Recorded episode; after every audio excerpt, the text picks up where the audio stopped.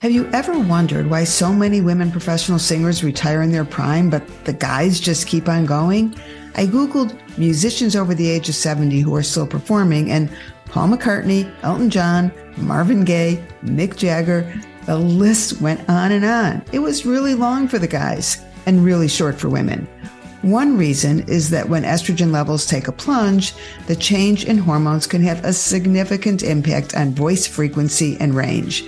But beyond the impact on professional singers, there's also exciting new research about how our voice can tell us a lot about what's going on with our hormones and our health.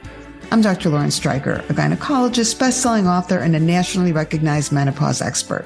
When it comes to menopause, midlife, and what comes after, I'm betting you've not gotten a lot of information from your own doctor.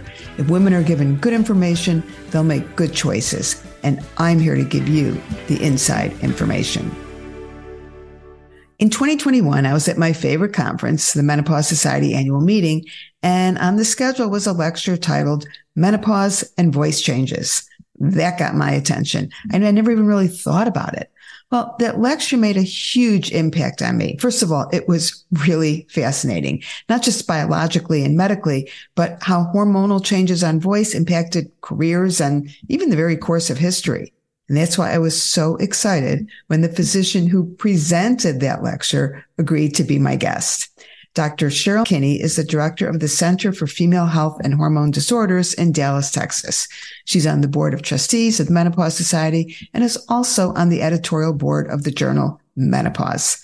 Welcome, welcome, and thank you for doing this. Well, thank you for having me. My first question I mean, you're a gynecologist, you're not an otolaryngologist. So, how did you become interested in the impact of menopause and hormones on voice? One of my closest colleagues is Dr. Wayne Kirkham. He's an ENT here in Dallas and he runs the Professional Voice Institute. And he was seeing a disproportionate amount of his menopausal patients who were being taken off uh, their estrogen by their doctors or by friends. And these women were elite voice professionals and they began noticing voice changes. And so he would send them to me for counseling and appropriate therapy.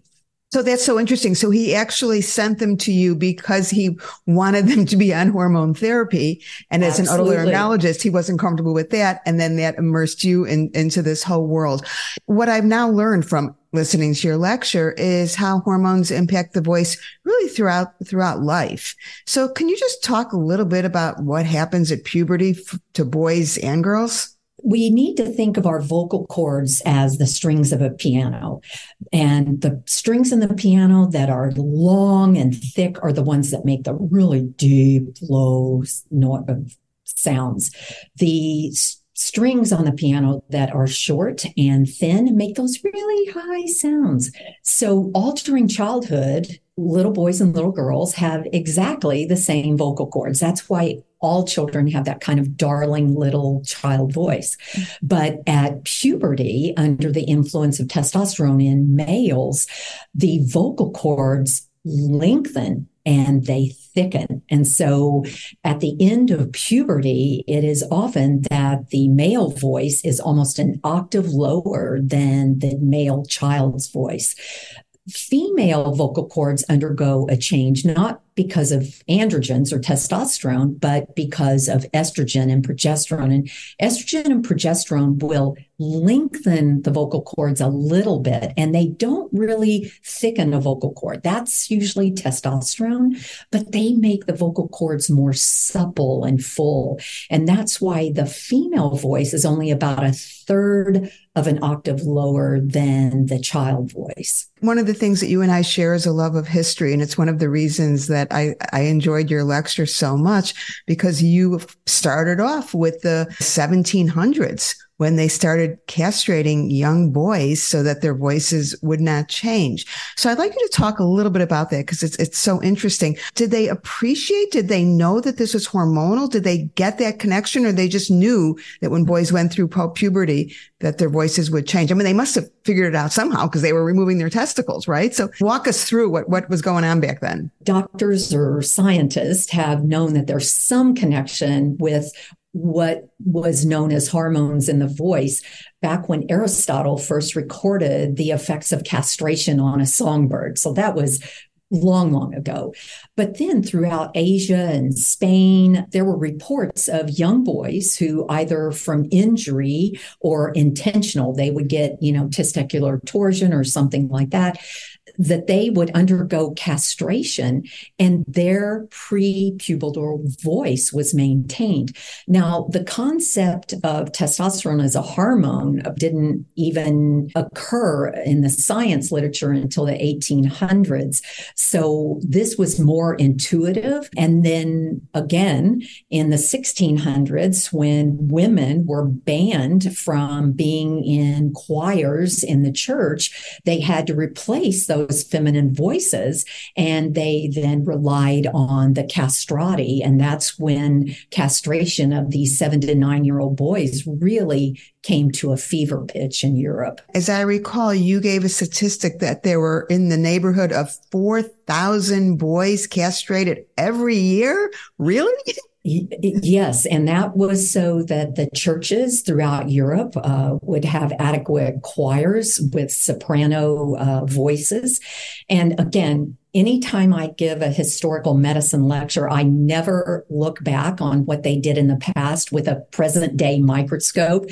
I mean, one day doctors 200 years from now are going to look back at all the chemotherapy you and I sanctioned and they're going to think we were terrible. So again, I try to keep everything in the historical time period it was. And these castrati, these young boys, were exalted. I mean, they were like rock stars are today, and their families were well compensated and taken care of at a time when there was just abject poverty throughout Europe. The families and the castrati lived in relative luxury. Now, they were greatly appreciated historically for the sacrifice that was made. And I'm just curious, who made the decision? Was it the parents? I mean, they certainly weren't asking the child. Were they recruited by the church? What, how did it come about? Eh, yeah, I would I would use the term recruitment uh, in the best light of the word. I think back then it was looked upon as having your child go in service of the church, just like in present day, if you're daughter decides she wants to enter uh, a convent, your son wanted to be a priest. It was looked upon in that kind of a light. Yeah. Well, we're not even going to get into the fact that there was really no anesthesia back then. What the surgery itself entails, I can't even imagine how painful that must have been for a child to go through. We don't even think about that part of it. All right. So moving on, you know, because we're talking about the extreme of a, of a castrated young boy, but I'd, I'd like to talk about some more subtle hormone shifts, even during a menstrual cycle, just that normal fluctuation of hormones is enough to, to make a difference. Yes. The first part of our menstrual cycle is estrogen is the predominant hormone produced. And estrogen causes changes, not just in our reproductive system, but very similar changes in our vocal cords. As a matter of fact, two French physicians studied the cytology of our vocal cords and our cervix. So they did pap smears on both ends of their patients mm. every day in a menstrual cycle. And they found that the cells were almost indistinguishable, which is remarkable when you think about it. But the point is, is that the first part of our menstrual cycle, when it's very estrogen dominant, our vocal cords get bathed in this. And this is just one thing estrogen does. Our vocal cords get bathed in this watery, thin mucus that makes them undulate in perfect symphony. In women, in the first part of their menstrual cycle, oftentimes they'll have a thin, watery vaginal discharge before ovulation. The second half of our menstrual cycle, it, we become more progesterone dominant in our hormone production. And progesterone causes two things that impact the voice.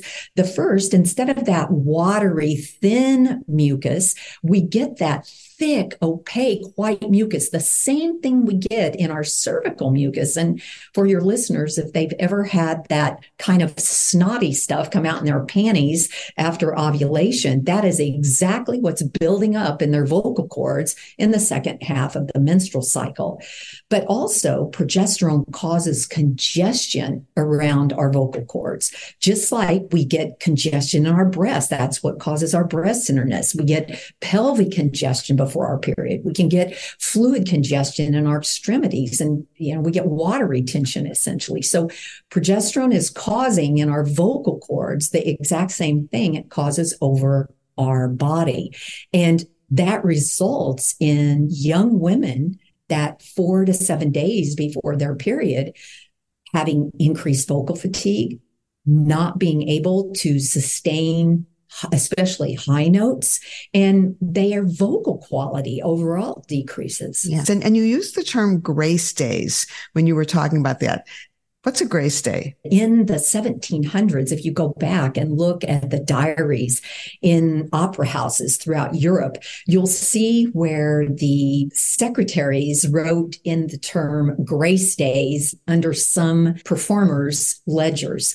And it was noted that a lot of these young performers were just refusing to perform the four to seven days before their menstrual period started. And this was every single month. That's why uh, researchers picked up on it. So, yet another reason to take continuous birth control pills not just for cycle control and heavy periods and cramps and menstrual migraines, but to control these changes in the voice. Do singers know that? Do singers go on? Have you ever had that discussion with someone about taking, with a young woman about taking continuous birth control pills to control the hormonal fluctuations that normally occur during a cycle? So we, Dr. Kirkham and I have patients of all ages uh, that are elite voice professionals. And it isn't just our theater or opera performers, but our country western singers and our pop singers. But so many of our patients now are voiceover artists and they are in animation films that you and I would have seen or in all kind of cartoons or things like that. And their audiences expect a character to sound a certain way. And if we put them on some type of estrogen, either a low dose estrogen patch, the second part of their period, or put them on a birth control pill, uh, that really helps them maintain their vocal quality. Now, one thing about birth control pills that I will say, if you have singers in your audience, they need to make sure to have a discussion with their gynecologist about which pills are best, because there are a whole category, as you well know, of birth control pills that the progesterone in the pill really has come from a testosterone derivative. And so mm-hmm. you want to avoid those pills. What happens during pregnancy? Sky high estrogen levels, high progesterone levels. What does pregnancy do to the voice? it's it's almost a wash uh, where the uh, estrogen high levels maintains that beautiful clear voice and the progesterone works its magic in other ways but it's so out performed we'll say by the estrogen that pregnant women tend to maintain their vocal qualities so let's move on to what happens during menopause because the changes are more profound during menopause than you're going to see during a typical menstrual cycle, correct? Absolutely. Absolutely. What happens to the voice during menopause? most of us notice that we have a deeper voice, uh, a more raspy voice. And then there's the onset of vocal fatigue. So those are the three big sound qualities that most of us notice. And again, uh, this happens because we no longer make any estrogen. We no longer make progesterone and all the vocal cords see is testosterone. So, under the influence of testosterone, the vocal cords don't lengthen.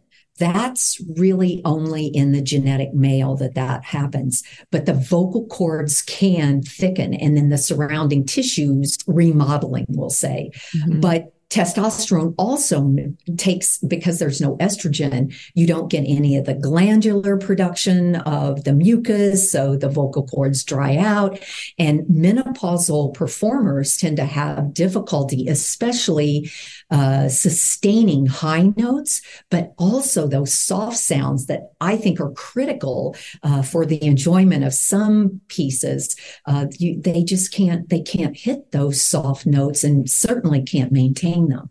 You've already made the analogy of the throat and the vagina. So I'm, I'm going to go there again we we know that a lot of women when they go through menopause while they might have hot flashes immediately very often the vulvar and vaginal changes don't occur right away that they recur more remotely and then over time if they if a woman chooses not to treat it it gets progressively worse is that the same with the voice do these changes typically occur immediately remotely do they stay the same once they change does it continue to get worse that is absolutely right the vocal cords do the exact same thing as the vagina. It doesn't happen immediately. It happens over the course of eight to 10 to 12 years.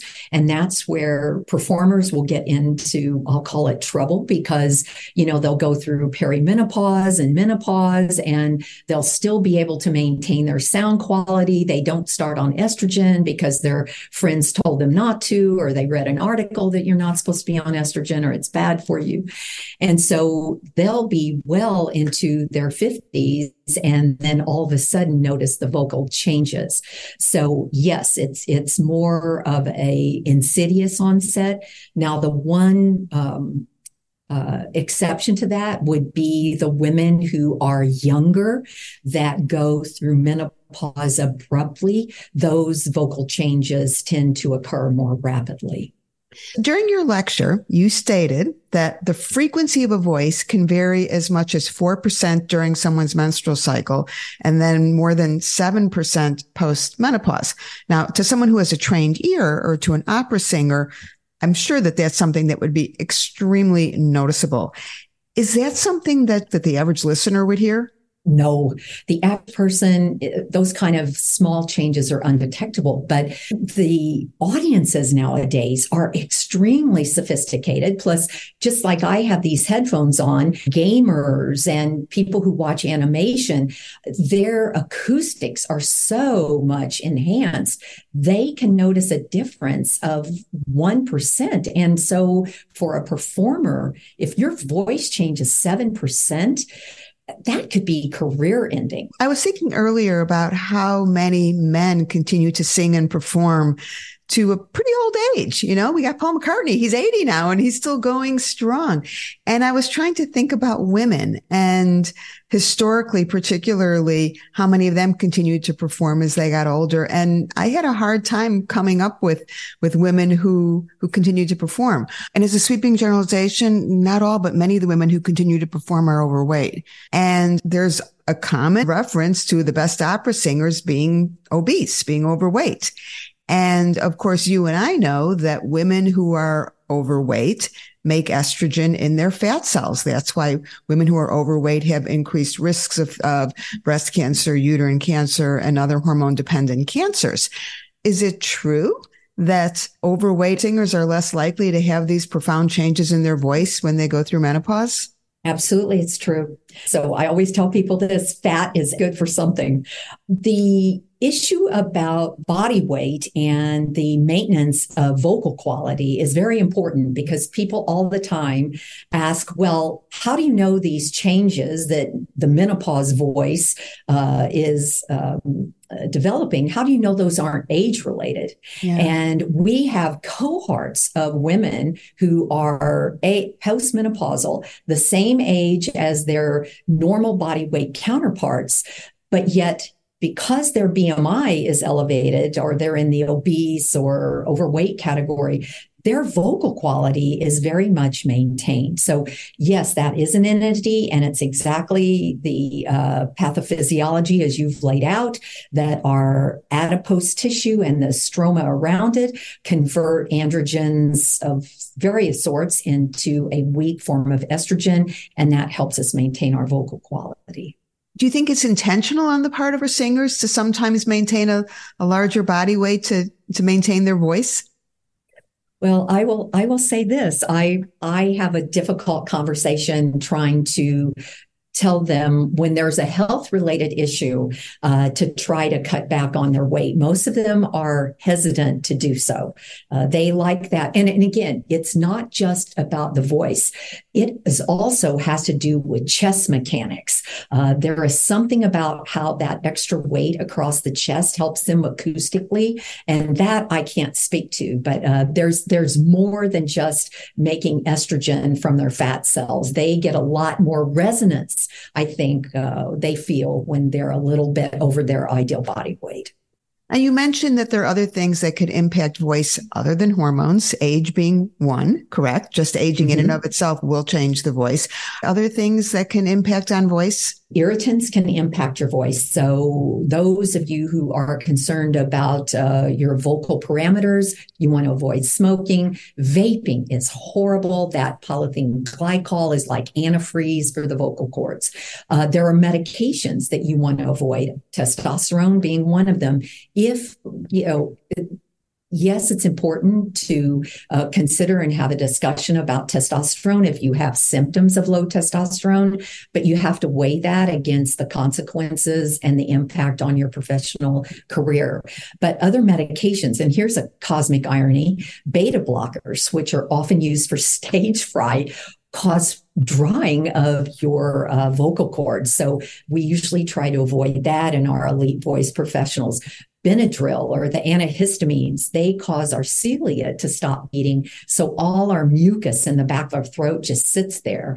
And then you have uh, illnesses that can uh, affect our voice. Hearing loss is probably the most common one. So midlife, uh, roughly one out of 10 women will have alterations in her thyroid function. Does that have consequences on the voice as well?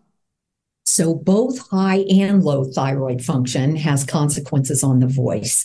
Uh, what is wonderful though about thyroid disorders is that within three to six months of getting the patient euthyroid, their vocal parameters will restore themselves. The main thing about thyroid and the voice is diagnosing the thyroid problem, treating the thyroid problem, and then letting the voice heal on their own. The vocal changes are not irreversible like they are with testosterone. But something as simple as GERD, uh, the esophageal reflux, that can cause vocal changes just because mm. of the mm. reflux on the vocal cords. And as it turns out, GERD is one of the leading causes of non menopausal hot flashes. You know, this is a recurrent theme with pretty much every topic I talk about is it's the old, is it menopause or is it midlife? Because understandably, most midlife women who are going through perimenopause and early postmenopause, whatever happens, they say, okay, this has to be because of menopause. And, and very often they are correct. But I think it's really important to keep in mind that you can have other medical situations, medications and circumstances that can also be the reason why someone is is having problems or having these changes.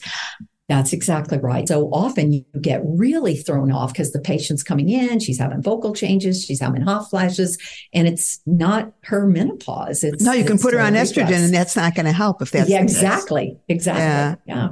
yeah. So speaking of estrogen, so all right, opera singer walks into your office, rock star walks into your office, country western singer walks into your office.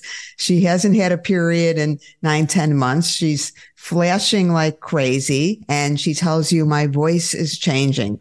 What are you going to tell that woman? She is a candidate for estrogen on multiple levels. And I think we have a lot of data that her, vocal parameters, particularly, can be restored within a 12 month period. Patients will start to see improvement in four to six months after we put them on estrogen therapy. And it turns out that it doesn't matter which delivery system she chooses. You know, she can take an estrogen pill, she can take an estrogen patch, she can use a cream. Uh, all those. When you when you say cream, you're talking about a systemic level cream, a transdermal a product. Systemic, thank Correct. you, a systemic yes. level cream, absolutely. So it doesn't um, matter if it's a patch, a gel, a spray, a cream, anything that's transdermal and systemic or oral systemic is right. going to do the trick. Right. So it's something like the Femring that goes in the vagina for three months. That'll work. Yeah. We estrogen can fix over 73% of our vocal performers. I'm surprised it's only 73%. Is that because some people wait too long or it's because they have other things that are impacting on their voice, like age or some of the other factors you talked about? Yeah, it's a it's a combination, but it I hate to admit it, it is because a lot of people wait too long and yeah. by the time we get them, it's just it's hard to reverse some of those changes. Yeah. You and I both know that healthcare professionals are not in the know and even menopause experts. I consider myself to be a menopause expert and know nothing about this. But what about professional singers? I mentioned to you that I'd had dinner with a professional opera singer last year and I asked her, are you aware of the changes that occur when an opera singer goes through menopause? And she said, well, of course I am. And of course I'm taking estrogen. And so are all of my colleagues. And I thought, okay, well, she knows a lot more than, than doctors know.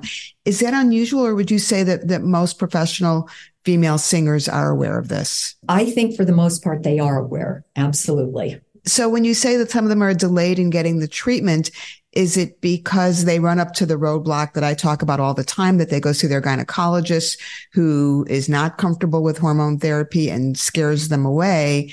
And they just say, okay, well, I guess I have to pick between my career and dying a horrible death from multiple cancers if I, and blood clots, et cetera, and all the other misinformation they're getting. And that's what keeps them from getting the treatment they need early on. If this is something that's known in the professional vocal community, I can't imagine why else these women would, would not be automatically requesting hormone therapy. Yes, I, I hate to lay this at the door of the Women's Health Initiative, but that really did such a disservice, wow. not to women in general, but also to the doctors that doctors yeah. trained because we now have an entire generation of physicians who are uninformed about mm. the pros and cons of estrogen and they don't feel comfortable prescribing it to their credit there are some residency programs around the country the one here in Dallas at UT Southwestern or Parkland for the first time I was invited to go down and start giving lectures about menopause so we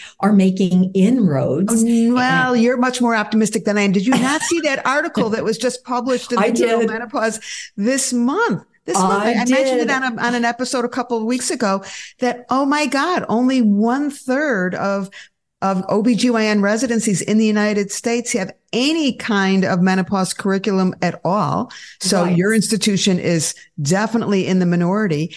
And where even the institutions that are learning a little something about menopause, they're certainly not learning about nuances like this. We still have a, a long ways to go before we're going to have doctors that are giving the right information to their patients. So we just have to keep doing our job and screaming and yelling it about it all the time. Very often we see women who, again, you know, throat vagina, we're there again, but the only symptom they have is vulvar or vaginal dryness and irritation and pain with intercourse. And of course, if that's their only symptom, they very often will choose to use a local vaginal estrogen. Is there an equivalent to vaginal estrogen for the vocal cords? Oftentimes, we'll talk to our vocal uh, professionals about intranasal estrogen.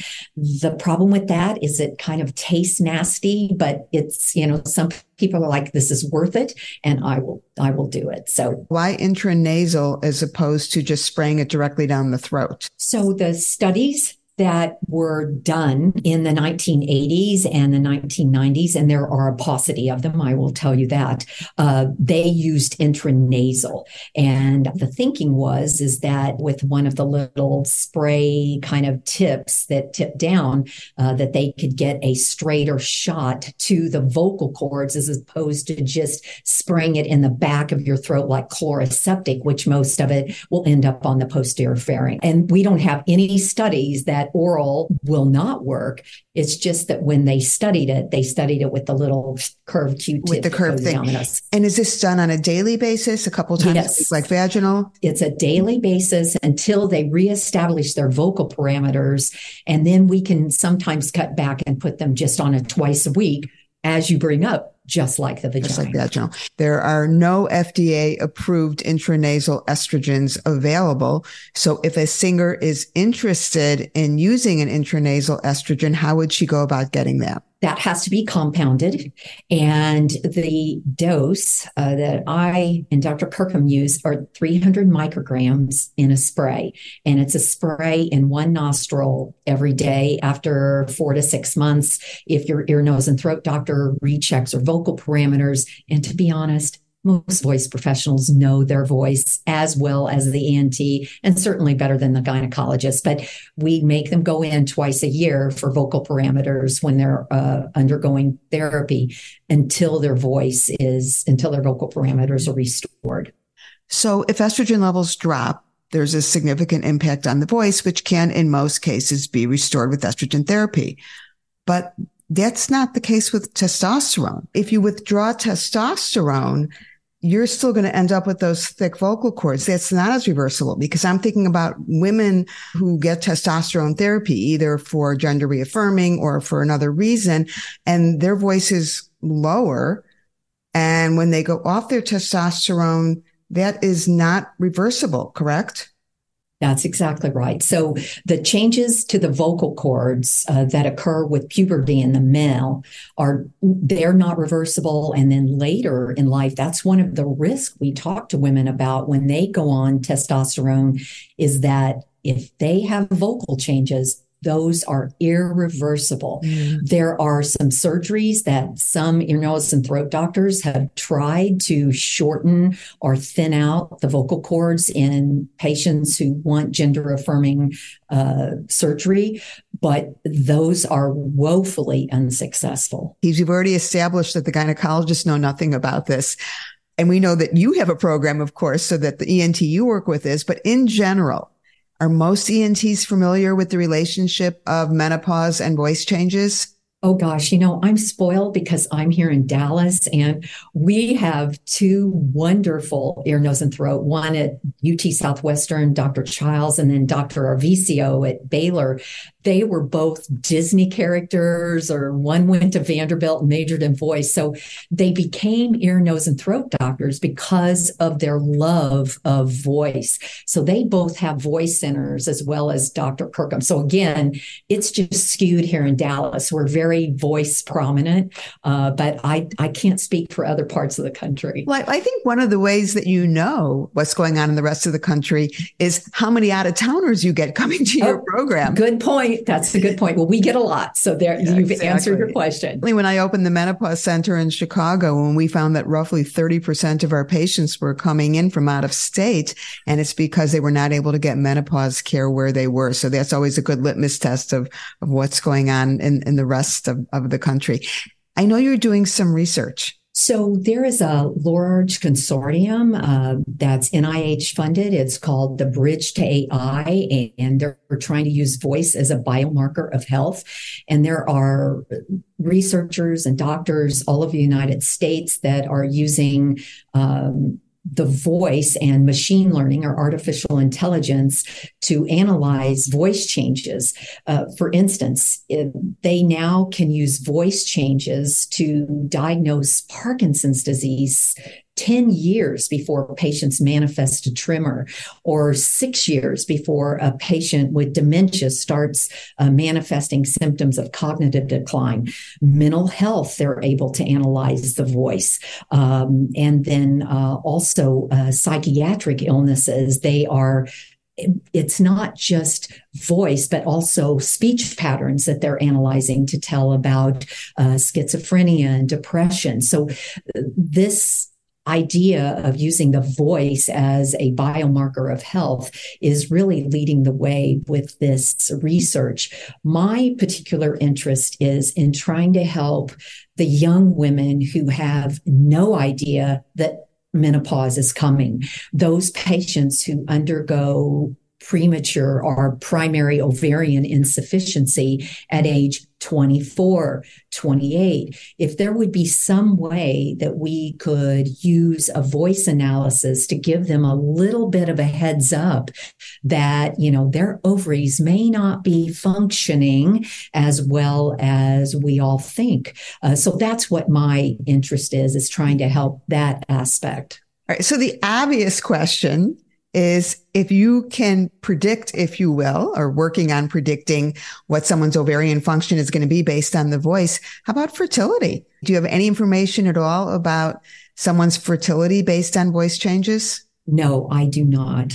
Because it's kind of an interesting thought.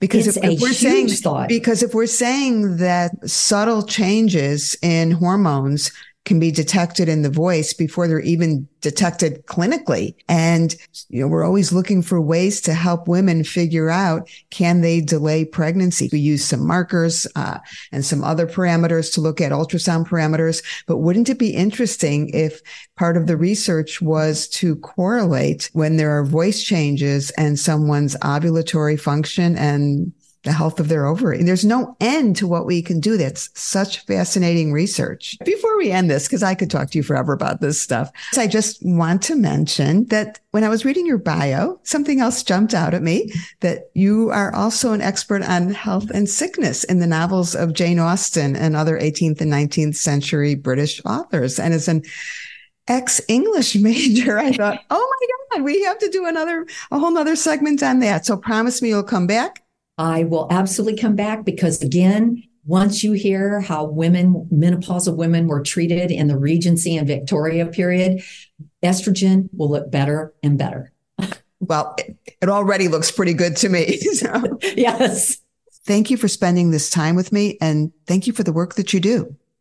It's really fantastic to know that for women whose professions depend on maintaining their premenopausal voice, that there are safe and effective options to prevent or even reverse those midlife hormonal changes, which may be career ending.